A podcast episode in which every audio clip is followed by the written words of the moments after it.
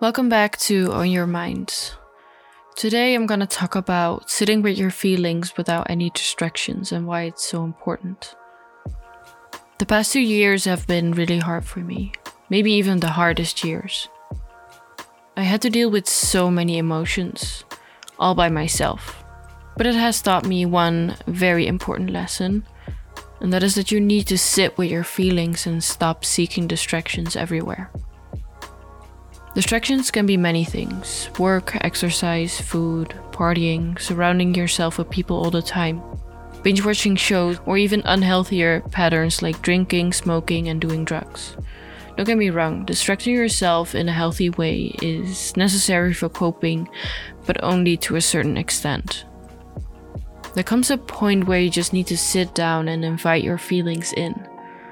Whatever they are good, bad, intense, or not. Just sit with them. Let them come out and let them come over you. Cry, smile, be still, be quiet, move or do whatever you feel is right at that moment. Just let it all out. It is okay to show your emotions, whether you are a woman or a man or anything in between. It doesn't matter. Everyone has feelings, and you do have to let them out at some point. You can take a notebook with you, write down what you feel and also why you feel it. Try to dive deeper into your thoughts, ask questions, observe, feel. Try to find the cause, not just the I didn't like that someone lied to me because it made me feel sad. No, dive deeper. What exactly made you feel sad?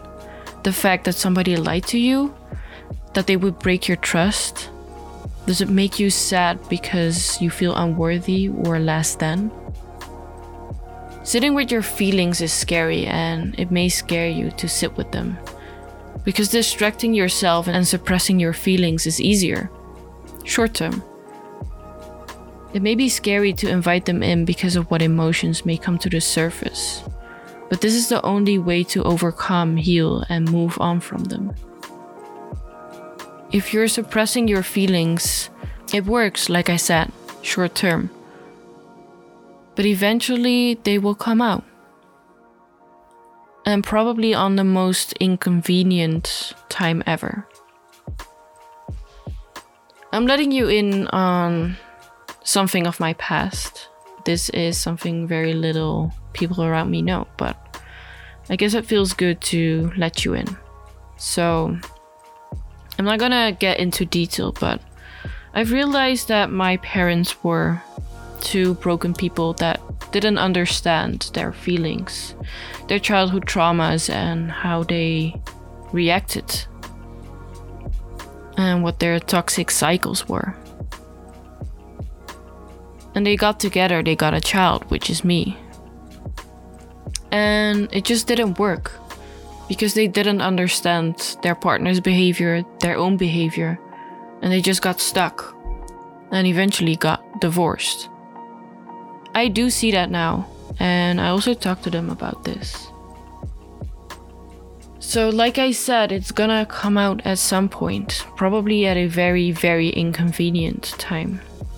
So, if you feel like you should sit with your feelings, or if something is bothering you, now is the best time to work on that. And it's not gonna be easy, it's gonna be very hard, and it's gonna take a while. It's not gonna happen overnight, I can tell you that. But I think if you listen to this podcast, you want to improve yourself.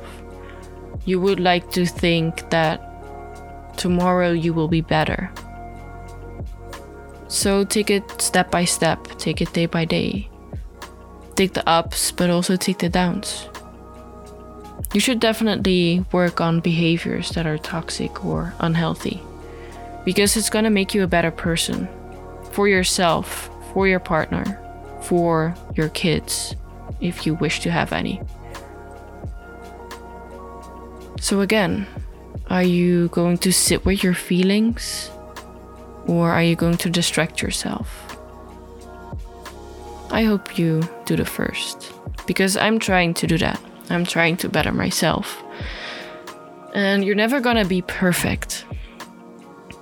I do get stuck in old habits and ways of thinking.